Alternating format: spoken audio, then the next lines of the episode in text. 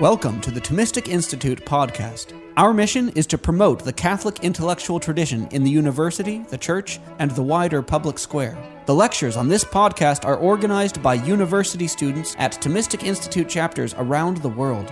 To learn more and to attend these events, visit us at ThomisticInstitute.org.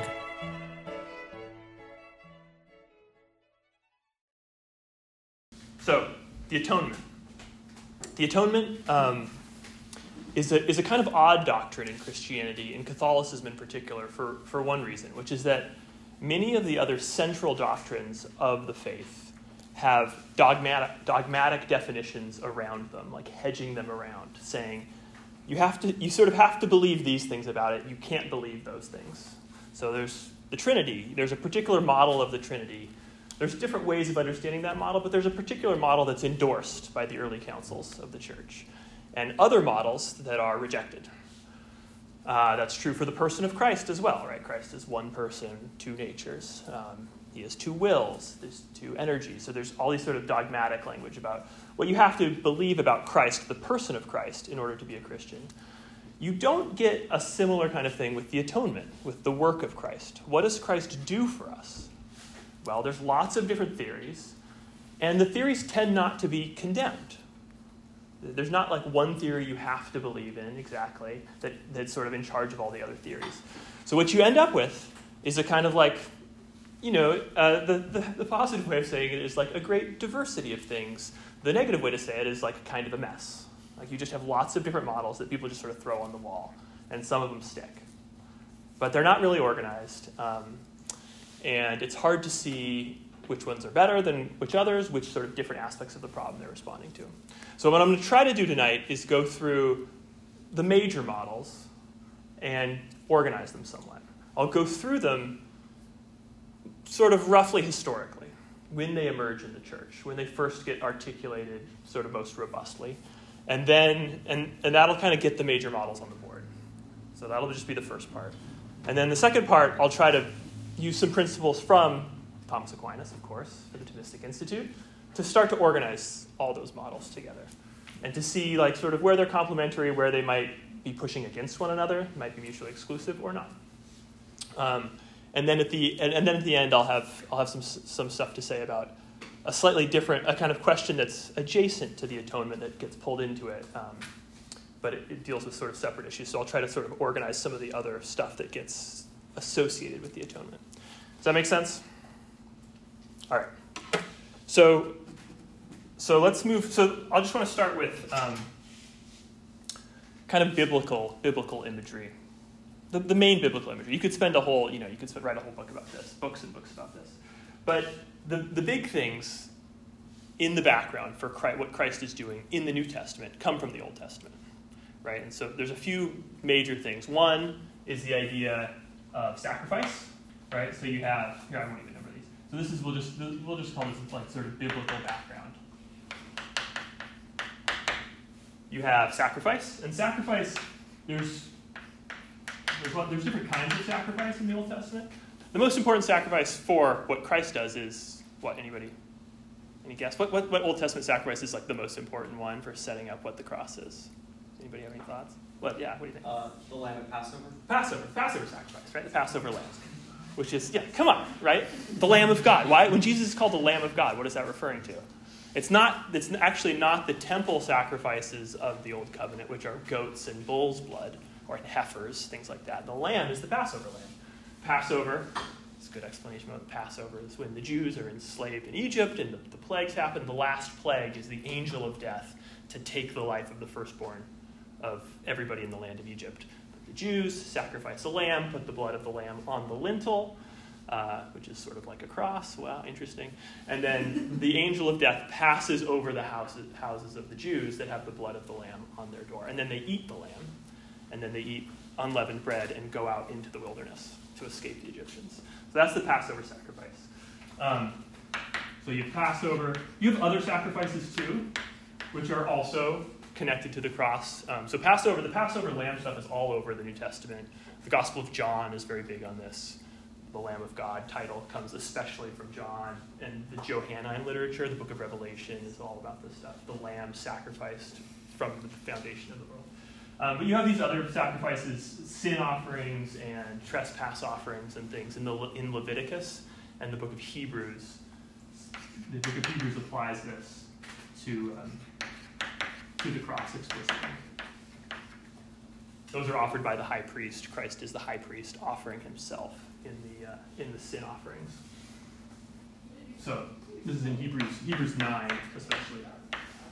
And then there's other images too that get picked up, some from the Psalms, um, besides sacrifice. So you have uh, some from the Psalms and some especially from Isaiah. So if you guys know the book of Isaiah, sometimes traditionally by the fathers it's called the fifth gospel sometimes because there's so much about Christ in Isaiah. A lot of the famous passages you'll know about a virgin shall conceive and bear a son, that's from Isaiah lots of stuff like that. Um, but the most important one for the, the, atonement is the suffering servant passage. So I'll read, this is Isaiah 53. This is, if you haven't heard this before, it's very, it should, it should sound familiar. So this is not, this is Isaiah writing well before the time of Christ, but he talks about, about this man who is to come. And he says, he was despised and rejected by man, by men, a man of sorrows, acquainted with grief as one from whom men hide their faces. He was despised, and we esteemed him not. Surely he has borne our griefs and carried our sorrows, yet we esteem him stricken, smitten by God, and afflicted. But he was wounded for our transgressions, he was bruised for our iniquities. Upon him was the chastisement that made us whole, and with his stripes we are healed. And then it just keeps going on from there. That's just a brief snippet. So you've got, you've got the suffering servant, Isaiah 53. Um, and then there's, of course, a lot of other stuff too. There's the binding of Isaac. There's all the stuff in the Old Testament is read by the church as referring typologically to Christ. So these are just highlights. But you also, I'll, I'll leave this more general. You also have just kind of like redemption language. Redemption language of, uh, and sort of ran, ransom language. So your redemption, you're redeeming a slave. Ransom? Ransom? Ransom, you're buying back somebody from servitude, things like that. We're in servitude and we're bought back by Christ. Okay. That's biblical stuff. But it's, it's not systematized in the Bible either. And these, these, these images are overlapping. Often in the New Testament, they'll be pulling on this stuff and just sort of like lumping it together. And even here, it's sort of lumped together. Isaiah 53, the suffering servant, is called, he's compared to a lamb. And so it's like, well, is he supposed to be the Passover sacrifice? That, that connection isn't made in the Old Testament, but then it gets made and sort of thrown together in the New Testament. So, so, so how, does the, how do we start to think about this systematically? Um, so there's a few models that emerge in the early church. Oh, now I have to go right to left, which is annoying for people who aren't used to doing Hebrew. But we'll do, we'll do early church here. Uh, or maybe we can, do, we can do it all vertically. So we'll go in the early church. Three models. First, you have, oh, let's number them. What's called the Christus Victor model. In Latin, just for like the victor Christ, victorious Christ. Very prominent in lots of the early fathers of the church. Christ is victorious. He conquers the devil, especially the devil. We're under the service of the devil. Christ comes in and conquers the devil and takes us back from him pretty straightforward. But it maps a lot of the like king and sort of warrior image of Christ. Christ comes out as kind of a warrior. Um, one thing, oh, actually, I shouldn't have done it this way. I'm discovering. So here's what I'm going to do. One way to think about these different models, and this will help us organize them in a minute, is to think is to ask two questions. First question: What is the problem that Jesus solves? What is he addressing? Is he addressing the fact that we are enslaved by the devil? Is he addressing the fact that we die? We're subject to death. Is he addressing the fact that we are corrupt, we have corrupt wills, that we can't will what is right? Is he addressing some other thing? There's lots of ways of cashing out what the main problem that Christ has come to address is. Christus Victor, the problem is we're under the devil. We're controlled by the devil. That's the main way. And of course, that has consequences. That means we can't do what we want to do because the devil sort of has us corrupted in his service. So Uh, the devil is the problem.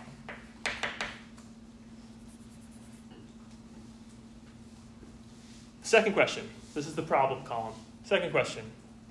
What, what about the, the life of Christ, broadly conceived, about what Christ comes down and does? Where does the stress fall for what Christ does? So, like, where does the work really happen most intensely? Does it happen just by him becoming human? Just by the fact of the incarnation? Is that what does like a lot of the salvation work? Does it happen by his death? Where we're really saved is the death. Does it happen at the resurrection? Does it happen at the ascension? Obviously, everybody's going to want to say, well, you know, in some sense, like the whole life, the whole career of Christ does stuff. But different models will emphasize different parts of the life of Christ in different ways. So, so we'll just say, yeah, we'll just say, uh?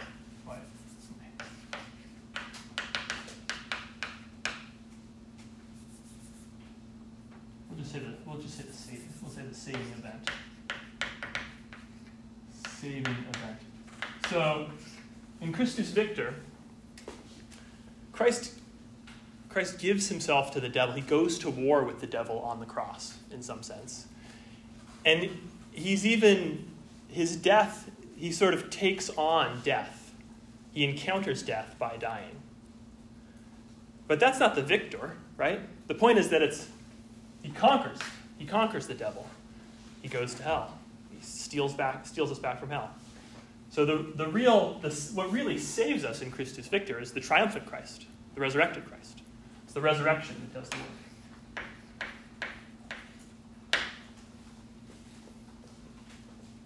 Again, extremely common. And obviously, you know, in the Bible you can find all sorts. Paul's constantly saying stuff about how, like, oh, it's we're saved by the cross. Oh, we're saved by the resurrection. If we didn't believe in the resurrection, we would be more more pitied than all men. Things like this. And so Paul, like, the biblical writers, are putting the emphasis in different places all the time. And so it's a little hard to know, like, well, which one's the most, which one's actually the most important? It's like, well, I don't know. Who do you ask and when do you ask them? You're going to get different answers. Okay, that's Christus Victor. Again, that runs through a lot of the early church, and you can see they're getting it right out of Scripture. Second model. Um, this one is like adjacent to Christus Victor, and it's sometimes classed with it. Ransom, the ransom from the devil theory. Here, the idea is that this is especially associated with Origen of Alexandria. The idea is that, look, if, if God just stole us from the devil, that would be kind of unfair to the devil. Like, the, the devil got us, in some sense, fair and square because we chose to go with him. We chose to go with the devil. And God can't just, like, take him back in the way in Christus Victor, where it's like theft. So, what God has to do is, is pay a ransom for us to the devil, and that's what's going on with Christ. Christ is the ransom, so you pick up on all the redemption ransom language, paid to the devil for us. Now, this is where, this is where it gets tricky because what the devil doesn't realize is that Christ is also God. So once he takes Christ home and gives us back, he takes Christ back to hell and death, but death can't hold him, and the devil can't hold him. And so that's where you get. So again, the problem is that we're in service to the devil, but now it's the devil that has a certain right over us.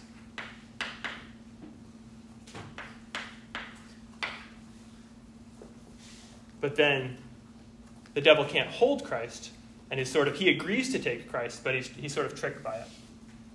Um, so the, the focus here is especially because the ransom, in terms of the actual taking from the devil, still remains the resurrection, but the ransom that's paid to the devil is Christ dying for us. So here you get a little bit more of the death of Christ as paying the ransom for our sins. Okay, third model. This is goes back to what Leo was saying. Um, and this is kind of a broad one. In the, in the Eastern Church, especially, but also in the Western Church, there's a strong emphasis on divinization. So, why does, why does God become man? How does Christ save us? God becomes man that man might become God. This is the famous line from St. Athanasius, early fourth century. So, this is, you could call it the divinization model. How does Christ save us? By divinizing us by communicating the divine life, first from his divinity to his humanity, but then to uh, by through first baptism, but then especially the Eucharist, right? His his divinity touches his humanity, but then his humanity touches our humanity and makes it divine. It's a very like touchy feely kind of thing. It's like heat, heat in the fire, and you put the iron in the fire, and the, and the iron glows with the heat of the fire. The heat of the fire is the divine life, communicated by the Holy Spirit through Christ. So here the problem is not the devil so much. Here the problem is, um, you might say it's it's sin in the sense of like disorder. It's the fact that we're we've lost the likeness of God that we had. The image of God in us is obscured by sin. We're, we're sort of disordered. And the saving event here is going to be a kind of, it's going to be sort of like incarnation because Christ becomes human there. And then also resurrection, when the divine life overflows to his whole. Because, you know, he doesn't really, he has the divine life in his soul before the resurrection, but it doesn't overflow to his body until the resurrection. So the incarnation and resurrection is kind of the emphasis here. So these are, these are sort of patristic images of the, of the atonement. Um, now I want to do a few medieval, these are medieval ones. So we'll jump divinization, like I said, that was like fourth century Athanasius. Yeah, shoot, Dennis. Wouldn't um, the divinization model also tend to emphasize the ascension into heaven part, because becoming God? Uh, becoming God? Becoming like God. For us, you mean? Yes. Um, yeah, so there's a sense in which the, the ascension uh, has Christ reign over us all, so we become part of the kingdom of Christ in that way. Um, the uh, so yeah, so there so there is some of that. I don't I don't know that it's quite as strong as the other as these other two. Um, like you can add stuff here, for instance, the harrowing of hell on Holy Saturday is also really important because that's when we get Adam and Eve are taken out of hell. So you can also add things like that. But yeah, that's that's helpful. I should I should do this differently. Um, other other questions on this? Harrowing of hell. Have you seen those icons of like Christ going down, like jailbreak in hell, pulling up Adam and Eve and like all the other fathers, the uh, the patriarchs after them? Yeah, so that's that's very much a, this kind of model. Okay, I'll keep moving. Four. Um, this this is Saint Anselm, satisfaction. This is the great medieval model of the atonement in some ways still the uh, the preferred model for a lot of Catholic teaching. The Council of Trent, when it talks about these things, talks in terms of satisfaction. So, in that sense, it's binding on Catholics to believe that satisfaction is a model of the atonement. You can't deny it, although it never says it's the only model.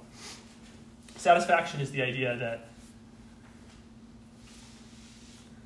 that when you when we sin against God, it's not just that has to do with the devil. It doesn't have to do with the devil. It's, and it doesn't just have to do with the fact that we are disorder ourselves in some sense, that we've lost the divine life in ourselves. We've also offended God in some way. Even if we were able to reorder ourselves, or even if God reordered us, there would still be an offense against God that has to be paid. There's some penalty due to sin. We've stolen something from God, we've dishonored Him. And in order to make that up, you have to do satisfaction to God. You have to give satisfaction. Sort of like we still have this in like an old-fashioned way with like duels, you know? It's like I demand satisfaction. That's what that's where the word comes from. For Anselm, Anselm actually gets the word um, from his own context as a Benedictine monk. So Anselm's a Benedictine monk, and in the rule of Benedict, it talks about monks making satisfaction to one another. So when you offend another monk, maybe this isn't obvious, but newsflash, like if you're a monk, you're living with the same guys for your whole life, and you really get on each other's nerves. And so there's a lot of like offense and and uh, forgiveness involved in the life of a monk. That's part of why it's sanctifying. Um, and so Benedict, when he sets up his monasteries, he has he has ways of dealing with this, and the ways are satisfaction. You do satisfaction. It's not just enough to say like, "Oh, I'm sorry, I won't do it again." Right? You've actually like disordered your relationship, and so you need to you need to reorder that uh, in sort of compensating, giving recompense for these previous sins. And the satisfaction, the way you do that is especially by, by lowering, lowering yourself in some way. By like, you know, you can even think of it in like a physical way. You might like bow, prostrate yourself before the person, kiss their feet as a kind of acknowledgement and a kind of lowering of yourself to make up for the ways in which you've elevated yourself above that person. Benedict will sometimes talk about that, like putting yourself like like uh, sleeping on the floor at the person's cell, things like that. Um, but of course, in the case of sin, this is where Anselm goes. In the case of sin, we offend God, whose honor is infinite. So there's something kind of infinitely offensive about sin because we've turned away from the infinite dignity of God. And so we can't do satisfaction for our sins for Anselm. That's the problem because we can't make recompense that's great enough to deal with our sin. Only somebody who is both us, because we are the ones who sinned, so we need to do the we need to do satisfaction, both like us in that, but also has a kind of infinite dignity can do that. So you need God to become man. He's man, so he's sinned. He's like implicated in our sin, but he's God, so his life can be satisfactory. So again, the problem here is actually is sin in the sense of a kind of debt of sin. Sin as debt. And the debt has to be paid. And again, the way the debt is paid here is by a kind of like suffering of punishment in a certain way. And some wouldn't say quite punishment, but a kind of suffering, a kind of embracing a suffering, a voluntary embrace of suffering. So again, you get a focus on the passion, the suffering of Christ, and then especially the death of Christ. Okay, five. Generation, two generations after Anselm, you have a guy named Peter Lombard, uh, Peter Abelard, who's kind of like a bad boy of theology. Um, there's a reason he's not a saint. These guys are saints, the other ones. Origen actually is a kind of an in-between case too, but uh, most of these other ones are come up with by saints. Abelard's not a saint, and he's kind of a, if you read his life, he's kind of like a skis ball. Um, and that's also true in his theology. Like he's, a, he's one of these guys who's like super clever, but not necessarily very wise. Um, but he comes up with his own theory of the atonement, or he really like standardizes some ideas that are there before. He says he denies most of the other stuff that goes before, and he says, no. What happens? What Christ does is he he teaches us basically. He gives us a, an example. He teaches us by his example, and he gives us like explicit teaching. So it's a kind of moral example moral example view. But also teaching and and there's a kind of like legislating side. He gives us new rules, right? Which isn't just teaching, it's also kind of legislating. So there's things like that. But but you can see basically this is a pretty thin view. Like a prophet can kind of do this. And in Abelard's view, the worry, everybody has the worry that it's like, that doesn't seem like Christ is quite doing enough. But on the other hand, everybody also says, yeah, Christ definitely does that. That's part of how Christ saves us. So here, the problem is, is something like our ignorance, right? Maybe sin in the sense of ignorance, but it's especially our ignorance of how to act so that we get a teaching and then we can respond to it. Kind of on our own, kind of with our own will, and overcome sin. And again, the saving event is going to be Christ's ministry and teaching. So it, it has less to do with the death. I mean, he, he still has ways to accommodate the death, but teaching ministry. So it's, it's really like the, the life, the public ministry of Christ that does a lot of the work. All right, I'll put in I'll put in a little plug for Aquinas here. Aquinas mostly adopts the satisfaction view of the atonement, which ends up being the, by far the most influential one in the Middle Ages. But he also has this other stuff running, especially divinization and then and some Christus Victor. Um, but he kind of he kind of makes the satisfaction stuff a little more subtle and uh, distinguishes it out more clearly. He has this view of Christ meriting a reward for us on the cross. So it's not just that Christ sort of pays the debt for our sin, but even if we hadn't sinned, um, we still wouldn't deserve the beatific vision. We wouldn't deserve the fate that God has in store for us like the destiny that God has for us. Uh, but there is a sense that in which once Christ comes, he merits for us that end. By, by essentially by doing such great works of love.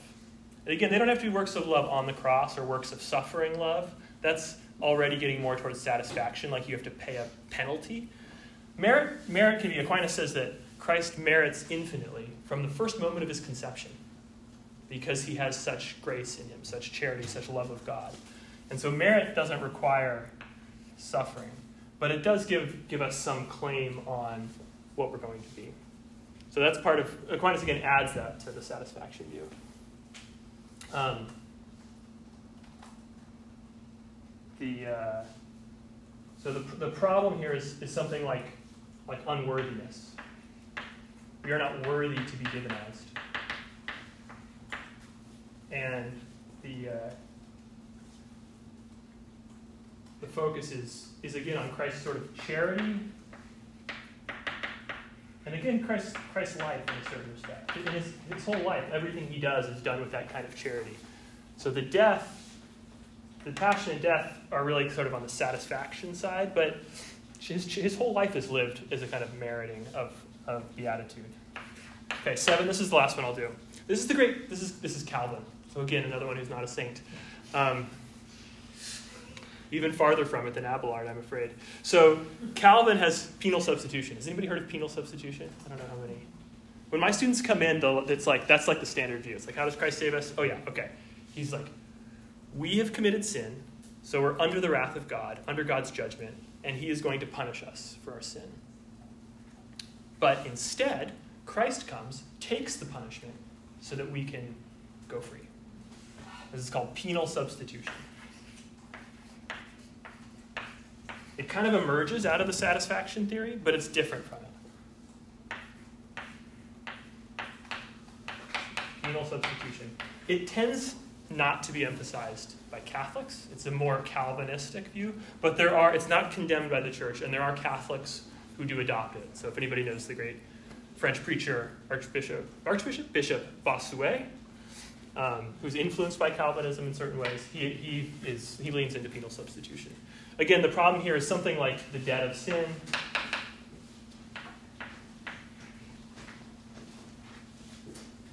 But it's really sin as sort of punishment a debt of, debt of punishment.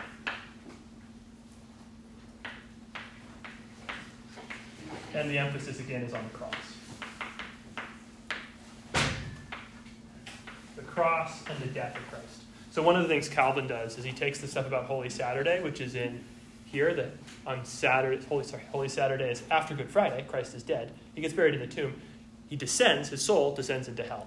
And that's the Saturday between Good Friday and Easter, called Holy Saturday. And what does Christ do on Holy Saturday? Well, in this model, he goes down to hell and he takes all those people out of hell, all the righteous of uh, Israel and of the nations before the coming of Christ get pulled out of hell, including like St. Joseph was pulled out of hell on, at the harrowing of hell. So this Holy Saturday is this kind of like triumphant victory, battle and victory. Here, Calvin says, yeah, Holy Saturday, super important. But what what does Christ do on Holy Saturday? He goes down into hell and suffers the pains of hell for us. So it's not like Christ going down there and winning a victory and having a great time. It's Christ paying the punishment and suffering all the weight of hell in his soul for us so that we don't have to. So this is also Holy Saturday. Okay. That's like 20 minutes on all the major theories. There's like a lot of sub theories which we can get into too, like the moral example teach, teaching theory. There's like sub theories of that, but this is kind of the schematic of major ones. And there's other ways of like cutting them apart, but this is pretty standard. We tracking so far? Does this make sense? You can see why it might be kind of confusing. Again, I've listed them here more in chronological order than in any kind of philosophical or theological order. That remains to be done. Okay. We good? Any questions? Questions about that? Okay. So now I want to go over here and keep those, but I want to read a little passage from Aquinas. Can I go over here and still be recorded? Do I need to stay in one? You can move the phone too. That's clever. Yeah. Can I put it right? I can put it right there. Wait. How about that? Okay. This is from the Summa, the Summa, the Summa Theologica, um, part three, question 56, article 1. And he's asking about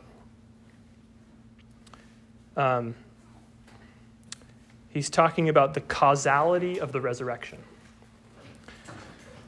This is what he says. This is in re- reply to the fourth objection.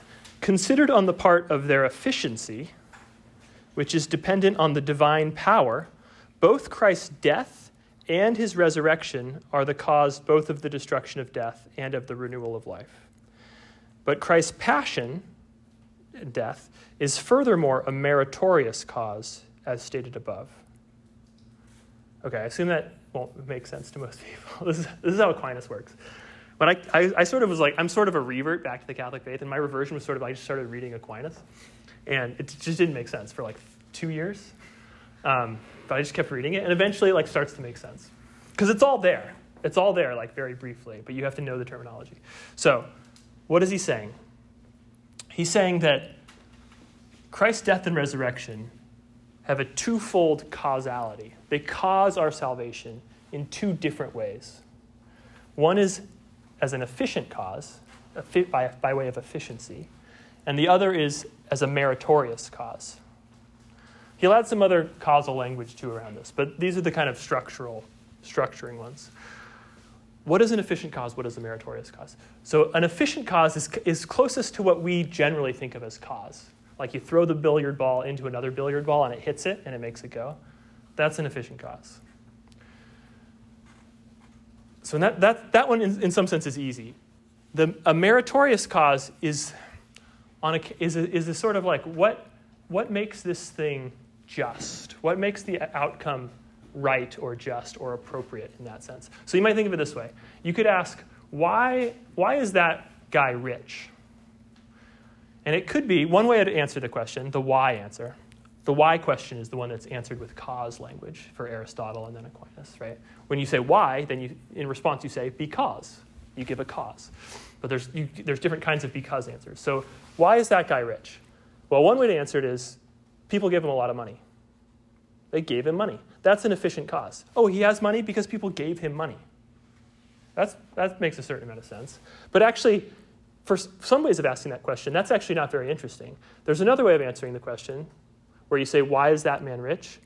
Because he worked for it, because he deserves it, because he got rewarded in justice for what he did. That's a meritorious cause. He merit, there's a kind of like, it's an appropriate thing that he would get it. So, similarly, with our salvation, our riches, you can ask the question about Christ in two ways or you can answer the question about Christ in two ways. One is that Christ gives us the salvation. Actually, that, that's the second one, if you like logically. The first is Christ makes us worthy to receive salvation. He's a meritorious cause of our salvation. The second is he actually gives us salvation through his actions. So this is important. This is, this is going to be the structuring principle here. Christ is a meritorious cause, in some sense, in some logical sense, first. He makes us worthy. And then he's an efficient cause. He actually gives it to us. So this is going to be helpful because it's going to allow us to organize all these things. And here's, here's what I'm going to suggest if I get this right. So, meritorious cause. If you look at here, Christus Victor, and I'm going to go down here, and then I'm going to do Christus Victor, Christ takes us from the devil. He saves us in that way. He is the efficient cause of our being delivered from the devil. Meritorious cause, he ransoms us from the devil. He makes it he makes it just that we are delivered from the devil. He could just take us from the devil and not pay any kind of ransom for us. But that would be unjust in a certain way. He wouldn't earn our salvation in that sense. He would just produce it. So this so ransom ransom from the devil is a kind of meritorious cause of our salvation. He makes it appropriate that we are delivered from the devil because he by paying a price for us. But then the efficient cause, oh yeah, and also he just like divinization. Divinization in some sense is just the sum. It, it's like the classic efficient cause. Boom. He touches humanity with the fire of his divinity. We touch his like fire, his illuminated, fired humanity. It makes us divine divinization, we are given, you know, our mortal bodies come in contact with his immortal, immortal body, and we are given immortality through that. Um, and then here also, by teaching us, Christ doesn't, doesn't make us worthy of the new knowledge, he gives us the new knowledge. So the kind of example teaching stuff, that's an efficient cause. Notice also here, putting these three here, this is for, for people who care about these kinds of patterns in the way that the, church traditionally cares about these patterns. In the garden, the Garden of Eden, to which we are restored by Christ. We're restored to something greater, but we're restored in some sense to the garden as to something greater. What do we lose in the garden? Well, one, we have the serpent. We have, we're enslaved by the serpent, and we lose access to the tree of life here, which we get back through the immortality of divinization, and we lose access to the tree of the knowledge of good and evil,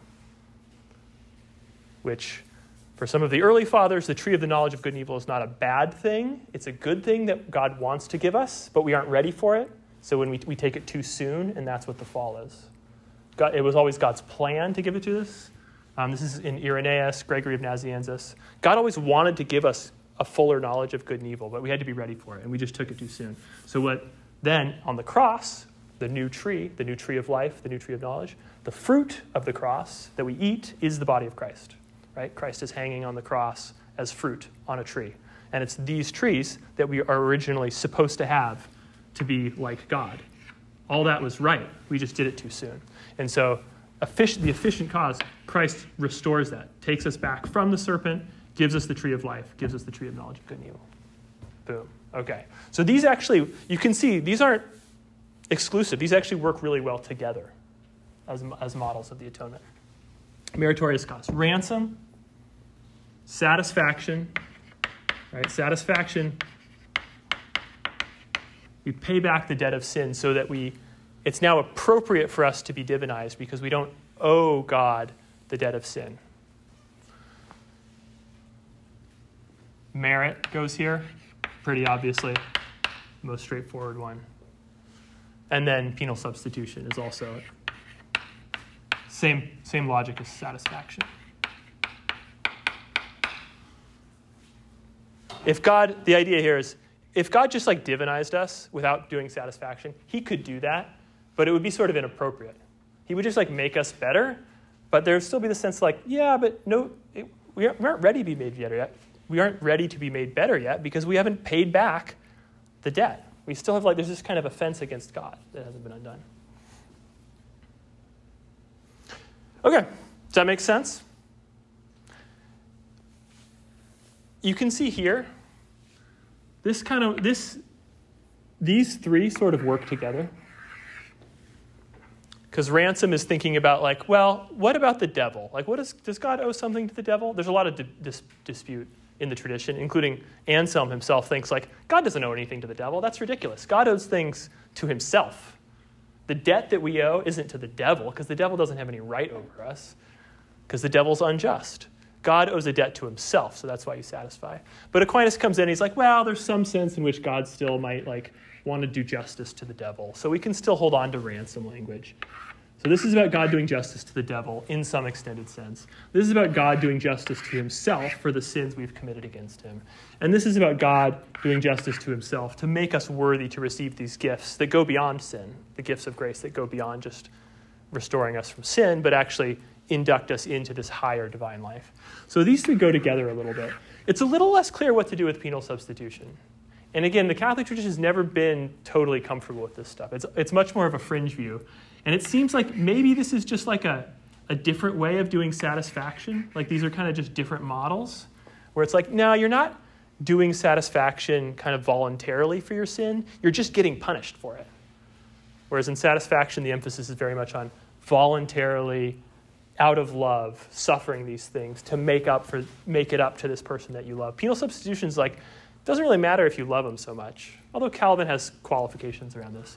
But really what matters is just that you, you feel, you, you experience the punishment. And that deals with it.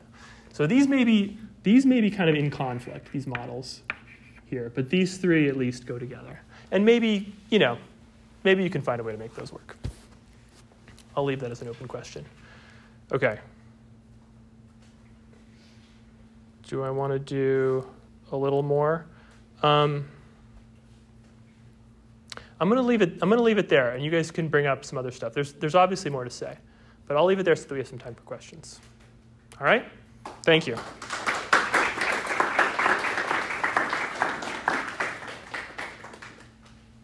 Shoot, Leo. First, uh, if you can please repeat the questions once you hear them so the microphone's able to pick them up, that'd be appreciated. Uh, second, He says, repeat the questions. Yeah.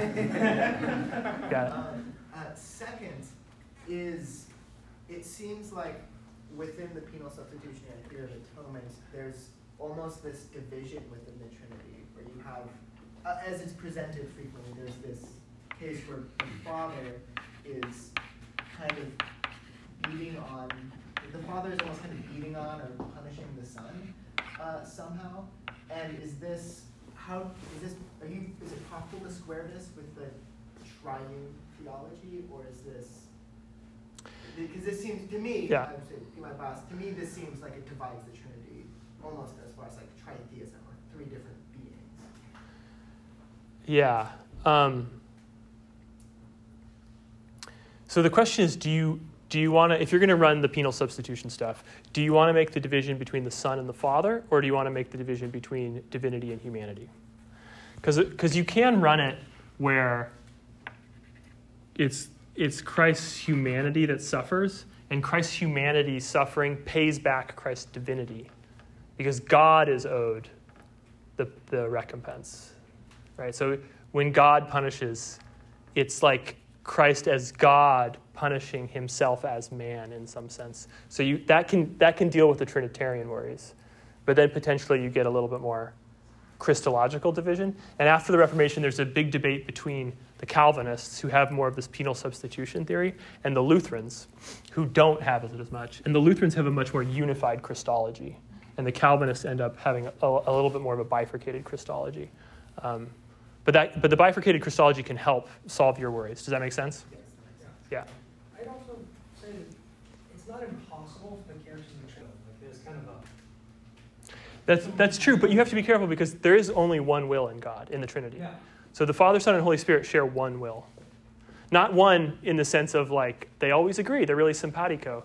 One like numerical identity, to the degree that you can have numerical identity in God, which is kind of a weird situation. But that, what's that? I think the word will can be confusing.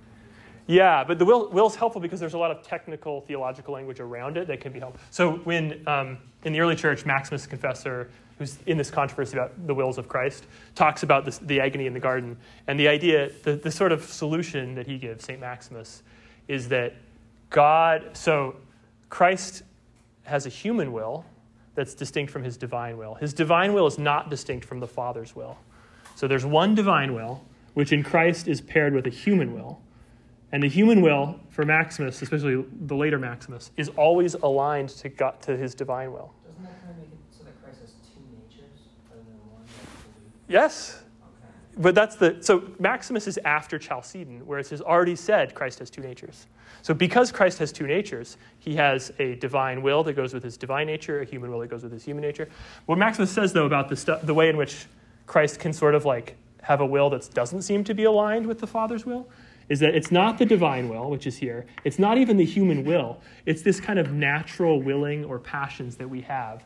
So it's will, kind of improperly speaking, where it's like so, at some level, like your natural being doesn't want to die. That's not a bad thing. That's just very appropriate for you as a natural being. And in that sense, you can speak of natural will or a natural passion. But this natural passion, what happens in the crucifixion or at Gethsemane, is that this kind of like potentially wayward part of our natures is subordinated to Christ's human will in the way that it will also be for us, in the way that you see in the martyrs.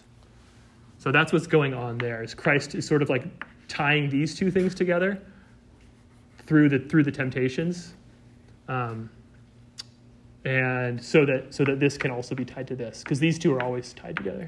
Anyway, that's the that's the that's the situation. Go ahead. With the Christus Victor um, model, you were saying like humans are controlled by the devil. Do Catholics believe that humans are controlled by the devil? Without Christ, you are slave to the devil. Yeah, that's right out of Scripture. Now, what is that? It doesn't mean like demonic possession. It's not like everybody who's not, not baptized is like possessed by demons.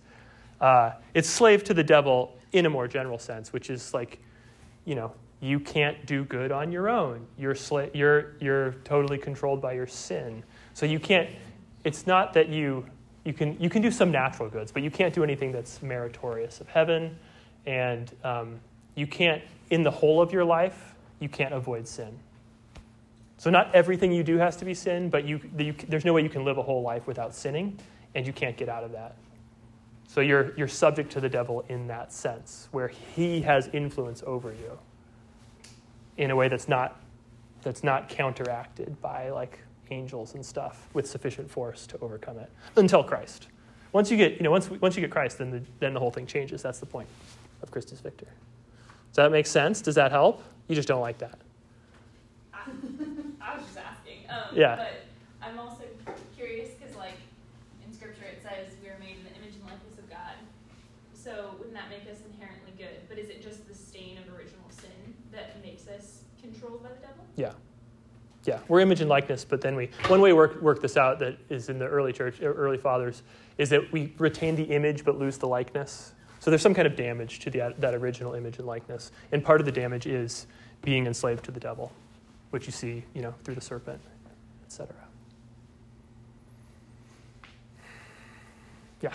So with the three efficient causes, Christus Victor, divinization, and examples, it seems like they're insufficient causes because none of them actually require Christ to die for any of that. Yeah. So it seems like you really have to have one of the, pair them with one of the meritorious causes for it to be sufficient to explain why Jesus does what he does. Yes, so that's, that's right, but slightly overstated. It's overstated because none of these are actually sufficient causes. So Aquinas says, Anselm says, actually, you have to have the God man to be saved. There weren't a God, God couldn't do it any other way. And after him, in the next generation, Peter Lombard, and then basically everybody else, including Aquinas, says, like, no, that's too strong. God, if God wanted to just like zap us with the Holy Spirit to save us, he could do that. That's in God's power. But it wouldn't be, it wouldn't be fully fitting. It wouldn't sort of like be as good of a, as good of a story. So it wouldn't be as befitting and glorious to salvation as, as having all this fittingness. And so inasmuch as this is not like a, these aren't necessary arguments, but they're just a kind of fittingness arguments, yes, you're right, that these things tend to emphasize resurrection, especially incarnation, other things, but Christ triumphant, right? Communicating. Nobody wants to be communicated the death of Christ to them. You want the life of Christ communicated to you, the resurrection. So these tend to emphasize the resurrection side of the equation, and these tend to emphasize the death side. And that's why they work well together, because it's like, you know, seems like you need both. Seems like both are really important to what's going on in the New Testament. Yeah. Okay, I have another question about um, the penal substitution. Particularly, and maybe this is getting a little too much into the work of theodicy and suffering and God's goodness and all of that, but I'm surprised to hear that it's not outrightly rejected by the Catholic Church because the way that I've, it's always been presented to me is somewhat more of what Leo was saying of it being that the wrath of God needs to be taken out somewhere on something, and Jesus was there, so there's the wrath, and so then it's the, like the debt is paid. So, how do we hold that model if we also simultaneously believe in an all good God? Is it like something along Yeah. the lines of like divine justice, or like this is necessary, and so we'll like we'll take we'll take a loss basically? Yeah, so the question is I've, I've not been repeating the questions. I'm sorry. Mea culpa. It's, the question is um, Doesn't penal substitution depend on a kind of excessively wrathful view of God and therefore should be written out of the faith, essentially? Um, and the answer to that is that the reason you get, I mean, the reason Calvin has the wrath of God language is that it's in Scripture. And Anselm is already, with the satisfaction stuff, Anselm is already trying to accommodate that, where you have God's wrath against sin, and satisfaction is supposed to satisfy God's wrath against sin. It just doesn't do it by like punishing this innocent person. It does it by having this innocent person voluntarily offer himself up out of love. So you get it's a little more you get a little more of the love on the on the Jesus side. Um, which is why it's a, it's a little kinder, gentler. But you still have the wrath stuff. It's still trying to do justice to that wrath language, which again is out of Scripture, not just out of the Old Testament, but Paul talks about it in Romans and stuff. It's, it's in the New Testament too. It's not, it's interestingly, it's interesting, it's not that prevalent in Scripture, but it is there. Um, so you, maybe you don't want to make it that prevalent in your theory of the atonement, but you also need it there. So that's how it ends up working out. And yeah, the, the point is like God is wrathful against sin. Um, even on penal substitution, I should say, it's not, the wrath isn't the most fundamental thing, because if it were just wrath, then the Father would never send the Son, even on penal substitution. So there's always a love behind and sort of encompassing the wrath on any of these accounts, even for Calvin. Yeah. So how, uh, again on penal substitution, uh, how um, This is like the least important one for Catholics, people.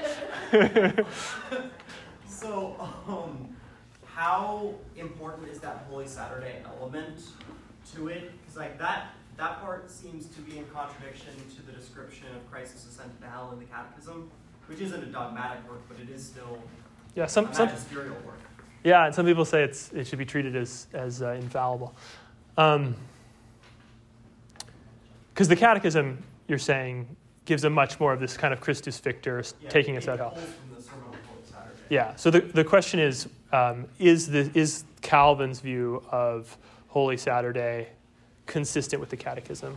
Um, I'd have to look at the Catechism again. You do get. Does anybody know Hans Urs von Balthasar? Great 20th century, yeah, theologian, who does kind of Calvin-like things with Holy Saturday. And this is before the Catechism is written. Um, and I don't, I don't know, I don't people in, there's a lot of balthasarians who read the catechism and they don't take it to reject von balthasar's view.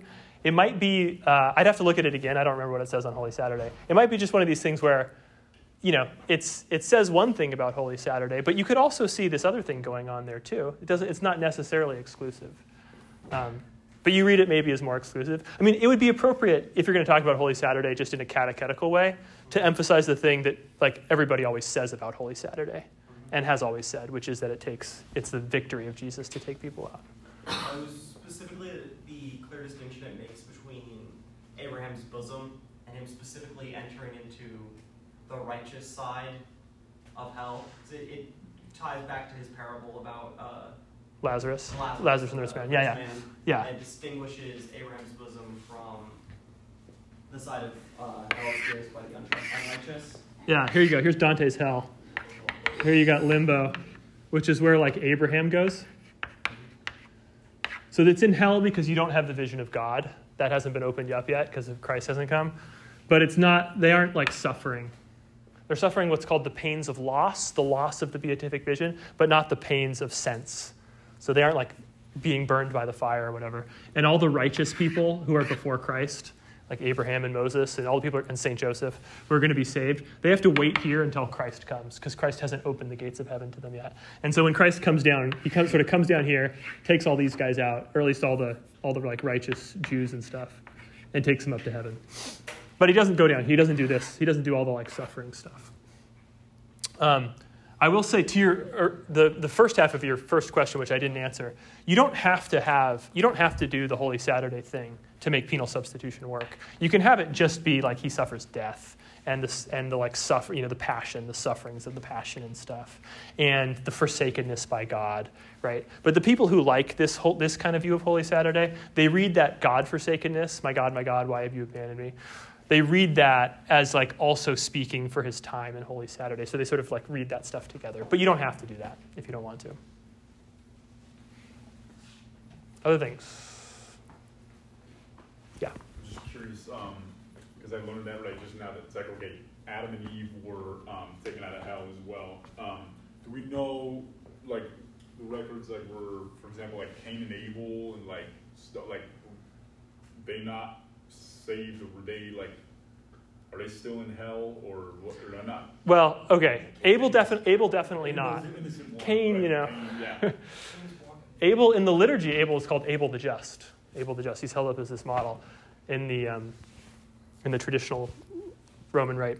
So uh, you get uh, so definitely Abel and like Moses and you know in Hebrews 11 there's this whole list of the heroes of the faith. And there's some weird ones in there who are like not great guys, like Samson and stuff. But all those guys are saved. Um, yeah, Cain, I don't think, you know, the church has never definitively declared that any individual is in hell. So we don't know about Cain, but, you know, chances are probably not as good. Stuff like that. Um, the weird cases are like Enoch, who gets like taken into heaven, or Elijah. It's like, what's going on with that guy? Because is he in limbo? Christ hasn't come yet. So that's a that's like an that's kind of an open theological question. What you what you want to say about that? But yeah, all the others, until Jesus, John the Baptist, until Jesus comes, they can't go to heaven. Even if, Thomas even says, if Mary were to have died, he doesn't say it this, he doesn't use these words, but this is the message. If Mary were to have died before the cross and resurrection, she would have to wait in hell, even though she's sinless. Because, you know, sinlessness is not enough in some sense, because you're still, well, it, it's weird with Mary, but he, he, he does affirm that. And he affirms Mary's sinlessness by the time of her birth. Not the Immaculate Conception, but close. Yeah.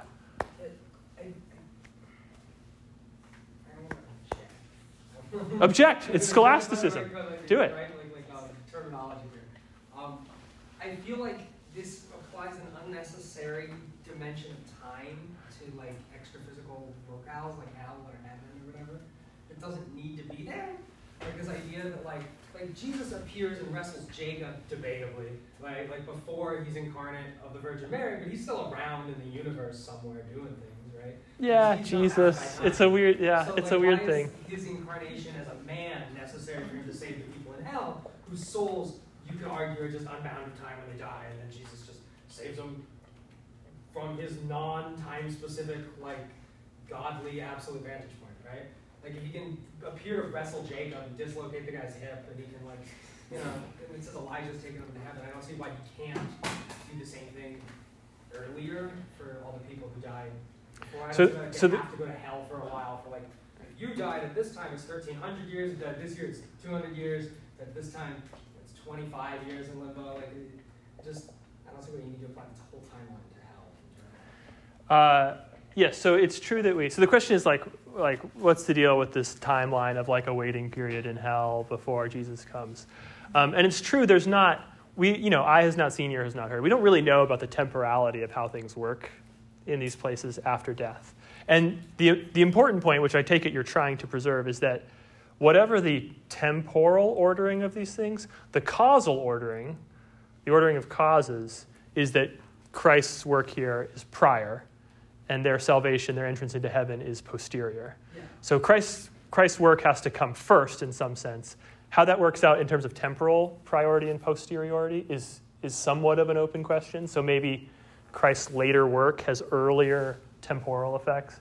And, and the tradition is committed to something like that when it talks about merit because it's very explicit that with the Immaculate Conception, for instance, Christ's, Christ merits on the cross in his whole life, but especially on the cross, the grace that keeps Mary from sin. So Mary's preserved from sin because, in this meritorious cause sense, because of what Christ does later. So it's temporally, her, her sanctification is temporally prior, prior in time, but posterior causally. It's causally subsequent to the cross. Um, so, you, so you can try to play with time in that way, and maybe that'll work. Um, but there's, yeah, there's going to be a lot of like weird constraints. Aquinas says that the temporality of hell, interestingly, the temporality of hell is basically like the temporality of this life, of like the world. It's the temporality of heaven that's different. So the temporality of the saints, how, you, how we experience time when we see the vision of God changes. And it becomes more like God's experience of time, although not exactly like it, but more like it. Um, but the people in hell like kind of experience time like us, so says Aquinas. Yeah. Sorry to like still ask on the same topic of um, Penal substitution? Are the people in what? Penal substitution? No. Okay. like, in, in like limbo. Like, Oh, yeah, okay. Uh, so are these holy men and women in limbo? Are they still being like tested in their faith for the like awaiting their? It's not a waiting in the sense of testing, okay. it's a waiting in the sense of like hanging out, chilling. DMV. It's like a cosmic DMV. yes, in a way. It- but not, necess- not like the, the bad parts necessarily. They're waiting in hope. So they have hope because, you know, like Job says, I know that my Redeemer lives and he will stand at last upon the earth. So these people knew, and the greater the fathers, the greater the patriarchs of Israel, the more that Augustine and Aquinas will say they knew about Christ. Um, so Abraham, like, maybe had some idea of what was going on when he was sacrificing Isaac. Not exactly, but that's often, it's like, it seems like maybe he kind of had a sense. Yeah, uh, yeah, we'll go here and then there. Yeah. So, how much? Obviously, a couple of these are specifically um,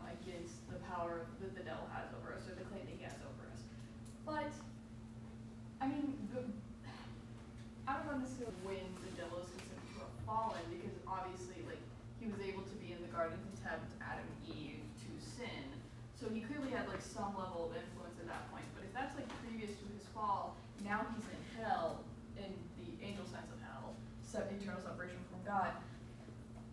Obviously, he like helped to like enter into sin and have sin's influence on the world. But how much power does he actually have, or is he able to execute over human beings? Because, like for example, obviously this isn't a biblical word, but in Dante's Inferno, he's just trapped in this like lowest circle of hell. He's not doing anything. He just happens to exist there. Like I know, obviously, we do talk about in the faith that you can have like demon possession or like demon, demonic influence and so on, and you know he can like tempt you in certain ways. But realistically, I feel like he shouldn't really have any power if he's in his own form of hell. Question is, shouldn't Satan sort of like lose his power by falling because he like falls away from the good and the powerful that is God? Um, and and like look at Dante, right? So Satan's down here, he's frozen. Although interestingly, even in Dante, his wings are are blowing on the water formed by his tears and freezing other people in hell. So his wings, so his, he is kind of doing something to keep people in hell. Um, is this an answer to that question? Did you want to? I do have something to say. Um, when Christ is tempted in the desert, there's a few things that are said. At one point, Christ calls Satan the king of the air and the king of the earth, essentially. And then at another point, Satan says, Hey, if you kneel before me, I'll make you lord over all the nations and all the armies. And Christ doesn't dispute that he has the power to do that. Christ seems to be completely comfortable with the idea that Satan's king of every nation and ruler of every army and has the power to give over all the riches in the world. It's all within his grasp. Um, and Christ rejects it nonetheless, but it doesn't seem to be like something that he couldn't do. Um, Yeah, so there's a lot of bis- biblical precedent for this there, and then you know Paul's constantly talking about the, the powers and principalities, right? Um, Prince of Persia fights Gabriel Well, they don't fight. in the in the prophets. So so the idea is uh, that's the kind of biblical evidence. The the theological explanation for it is that when Satan falls, he doesn't lose. He's you know he's classically seen as like the the highest angel, even maybe, and he doesn't lose all of that gift. He just corrupts it. He perverts it. Um, so he loses power in the sense. Has anybody read Boethius's Consolation of Philosophy? Great book. Most, maybe most influential text on the, in the Middle Ages after, after the Bible. Boethius talks about how real power is the power to get what you want, what you desire, and what all desire is happiness. And so if you are wicked, there's a very real sense in which you lose power. In fact, you lose power in its most important sense, the power to get what you want, because you can no longer be happy. And so Satan has lost power in that sense. He can no longer be happy. He no longer has the power to, get, be- to secure happiness. But he can have all these other kinds of powers that are consequent upon his, so his sort of station as the greatest angel. And so he doesn't lose those. Just like, you know, look at wicked people in the world. You know, they, they have lost the power to make themselves happy, to get what they want, what they most deeply want. But they got a lot of other power, you know. And that's kind of how the Bible talks about it. Babylon, right? Um, it's also in the book of Job, and if you have time for the Old Testament, that tradition, um, the word Satan, word used, to adversary, and like when he talks to God about how he treats Job, and like all these other events, um, he very much seems to have a role in the world. He is testing man for a purpose, and the Lord gives bounds to what he is and is not allowed to do to Job and he very much like has these conversations and obeys God's commands even. Like he very much is he has like a leash and he's set to do things in the world. Yeah, the Job stuff is interesting. Um, but on, on any account, you know, Satan has power at the allowance of God. God uses evil. He intends it for evil, but God uses it for good, all that stuff. Yeah. Corner. Yes. Um, first, thank you so much for this lovely systemization. Um, I have a question as a biblical scholar. Uh-oh. One of the things that uh, I heard a lot of talk about in, in some of these theories was the idea of the harrowing of hell or Holy Saturday. And I was just curious for these theorists, does the fact that the Gospels, it's basically not mentioned, right? Is that kind of a minor inconvenience or like, what do they, you know, How much do they so care? much made out of Yeah. so little, Yeah. right? In like some obscure corner of Ephesians. It's in Ephesians. Yeah, yeah, yeah. Um, and so I'm just kind of curious, like, how do these thinkers look back to the Gospels and continue with the theorization of, of that, that silence. Yeah. So the question is like, why why make all this uh, issue out of the harrowing of hell if uh, if it's barely in the Bible and not in the Gospels at all, which are like the most important part of the Bible, right? Um, and yeah, part part of that's just because it is in Ephesians, uh, so you have some biblical basis, and then you know it's a it's a it's not just a sola scriptura thing. So the tradition from very early on takes it as this kind of important and imaginative element that they can develop. And so there's strong uh, early traditions around the importance of it. And that's why it ends up becoming a big thing. Um, and is it, is it um, developed primarily in line with the Christus Victor um, theory? So, yeah. Yeah. Early. Yeah. Uh, and then again, Origen, so Origen's like, what, 220 or something? So, uh, or, or maybe a little later, but he, so, uh, so the, the Christus Victor and ransom from the devil stuff gets like crossed over a little bit. And so some people will talk about, you know, he's going, he's like doing deals with the devil kind of thing. So you get that kind of stuff too. Yeah. Is that, is that say Michael? Yes, it is. Nice. Indeed. Awesome. yeah.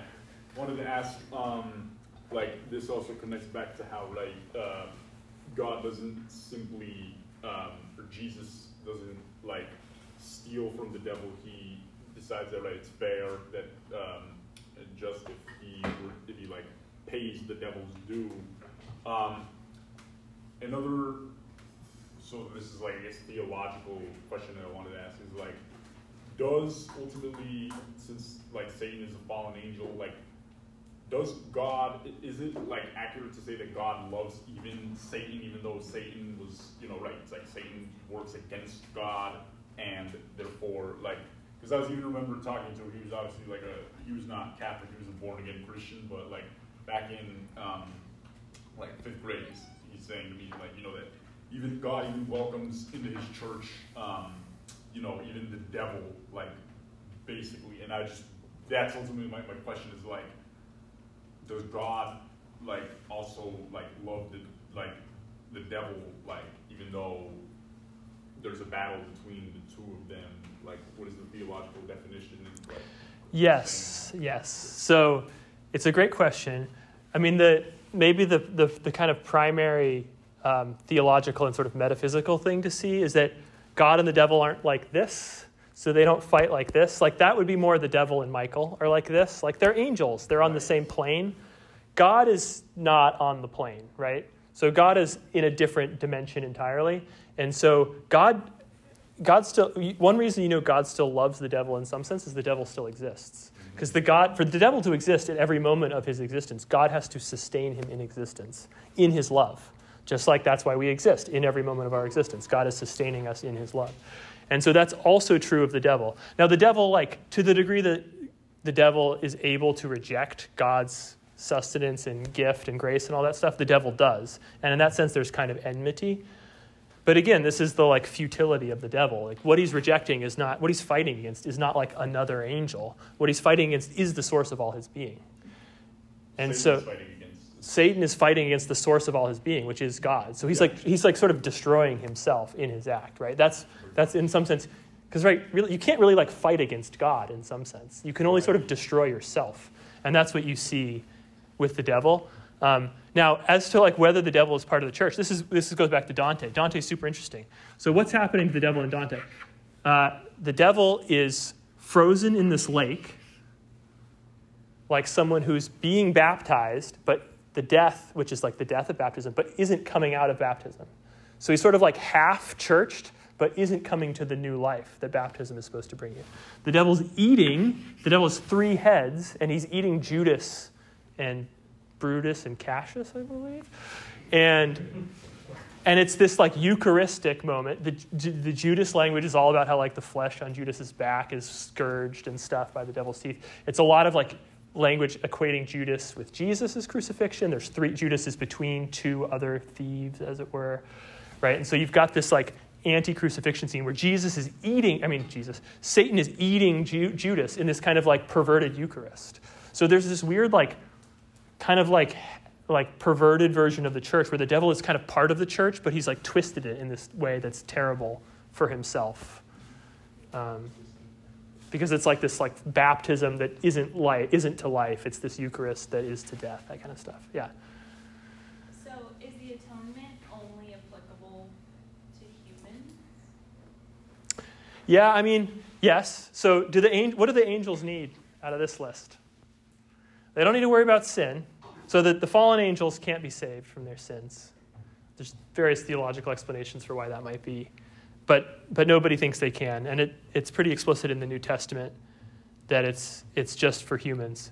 Um, now there is some sense in which the angels that christ after christ comes he merits grace for the angels.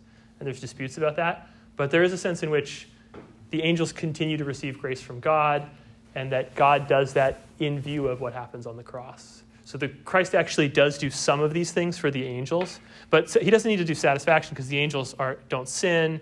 Um, he probably doesn't need to teach the angels, things like that. Um, again, divinization, maybe, although it's, it's actually kind of confusing how that would work. Maybe after the incarnation or after the resurrection, or this is more plausibly to the point about Ephesians, after the ascension, Christ. So the, the passage in Ephesians about why, where you get the descent into hell is that Christ goes down to the depths and then rises up to the heights. So it's this sort of descent, but then ascent into the heavens to, in order to sum up all things in himself. And so it could be that with the ascension, Christ sort of like sums up the angels in himself too and becomes their sort of like the source of their divine grace as well. But that's more speculative. Mostly it's for human beings. Because again, God became man, that man might become God, right? The angels are doing okay, yeah. So, uh, so Oh, either, yeah. with the ransom theory versus Christus Victor, right? The like the change from Christus Victor to the ransom theory is that oh well he wasn't paying the devil his due, right? So he wanted to like do rightly by the Yep. devil in some sense Yep. with the ransom theory, but isn't the ransom theory also still not really doing justice because at, like obviously God would know that the devil is not going to exact what he wants out of Christ's death. He knows he cannot contain Christ. So in a certain way, you could argue that it's like, oh, it's like he's kind of giving him the due of another person in exchange, of person's death in exchange, but then he escapes it anyway. Like I feel like both of those you could argue arguably say that it's not really paying the devil any due because all still escape him anyway. Yeah, so it's you. What you often get is is that like part of this is um, the reason it's like giving the devil his due is that the devil freely agrees to it, so that's why it's considered fair. So the question is like, isn't ransom still unfair to the devil because it's like Christ just gets out of it? It's not like he does any, you know, it's not like he's really getting paid for it. But yeah, so you'll often get with this theory. Um, this idea, well, the devil agreed to it, so it was fair. But you'll also get the side, which kind of undercuts the first thing, where the devil actually doesn't realize totally what's going on. So the devil sees Jesus, and it's like, ah, a human being, and I'm gonna get, I'm gonna go after this human being, um, and then it's like, oh, whoops, it's God. So there's there's a famous uh, Gregory of Nyssa in the fourth century talks about the cross as the fish hook of the devil, and it's baited with his humanity. So the devil just like sees the humanity and goes for it, um, but the hook is the divinity, and it's like pfft, you get pulled up, you get defeated. So that's the kind of idea that like he bites the he bites this sort of like hidden hidden life.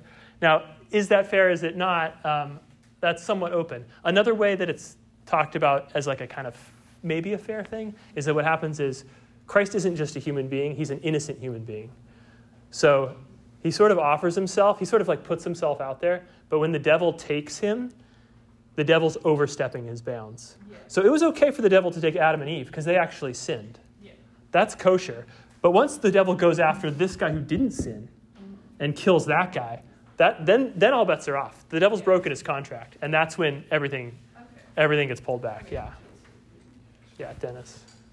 So with merit and to a lesser extent satisfaction, you're based, you're in some sense thinking of humanity as a collective. Jesus enters into our humanity, and then by his merits, we humans as a collective are saved, uh, Yeah. receive merit. Yep. But how does that work? How does Jesus doing something make the rest of us more worthy of? Yeah, this is what I was going to um, this is what I kind of cut off to have time, more time for questions. Which, and this will be the last question. So you guys, I'll stay, I'll stay after. But if you guys need to go, you can go. So the question is, how does merit, like, how does we understand that it's Christ's merit, but how does it apply to us? Uh, how is like Christ's merit our merit? Um, and the idea, you know, the, the, the like the big concept here is we're incorporated into Christ. We become part of Christ's body. So we, we form one individual with Christ in some sense. There's an, er, there's, there's an early idea from Irenaeus of Lyon, like 180 AD, um, called recapitulation. And it just gets it right out of Paul. And the idea is recapitulate, where capitulate, caput, means head. So it's your, Christ is re-heading up the entire human race. The first head is Adam. And then, but the Adam head goes poorly for us, so we get a new head in Christ. But there is a kind of unity first in Adam and then in Christ that explains the transfer of merit. The transfer of merit in Adam is through original sin. This is how original sin is transmitted because it's a, it's a kind of transmission of merit because we form one, one kind of body in Adam in some sense through our genetic descent from him. And then similarly, uh, in Christ, we form one body through, through baptism, through the church. Um, and yeah, you need that to work for merit. You need it to work for satisfaction. Like, in what sense? Christ doesn't actually sin. So, in what, in what sense does he owe our sins? Well, he owes our sins because he's, he's like, you can think of it almost like household. Like, he's a member of our household in some sense.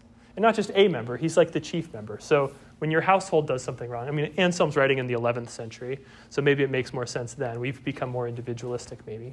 Um, but Anselm places great stress that Christ doesn't just have to be a human being, he has to be a descendant of the line of Adam. He has to be in the house of Adam, as it were. And so you can give satisfaction for other people in your house, like Romeo and Juliet, you know? It's like the houses, right? If you read that. Um, but notice a lot of these, a lot of these are going to have that element where you have to you have to become part you have to be joined to christ in some sense there has to be some kind of corporate personality for it to work um, and that's just but i think that's just like baked into baked into christianity that you that you aren't that individual because otherwise like you could just save yourself okay shall we call it there thank you all and then i'll stay back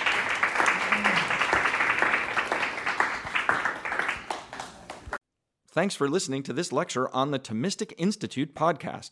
The generosity of people like you makes this podcast possible. If you enjoy these talks, please consider showing your support at www.thomisticinstitute.org/donate. Your donation of even a dollar helps us reach more college students and many others with the powerful truths of the faith and it ensures that we can keep publishing top notch lectures on this podcast. Thanks a lot.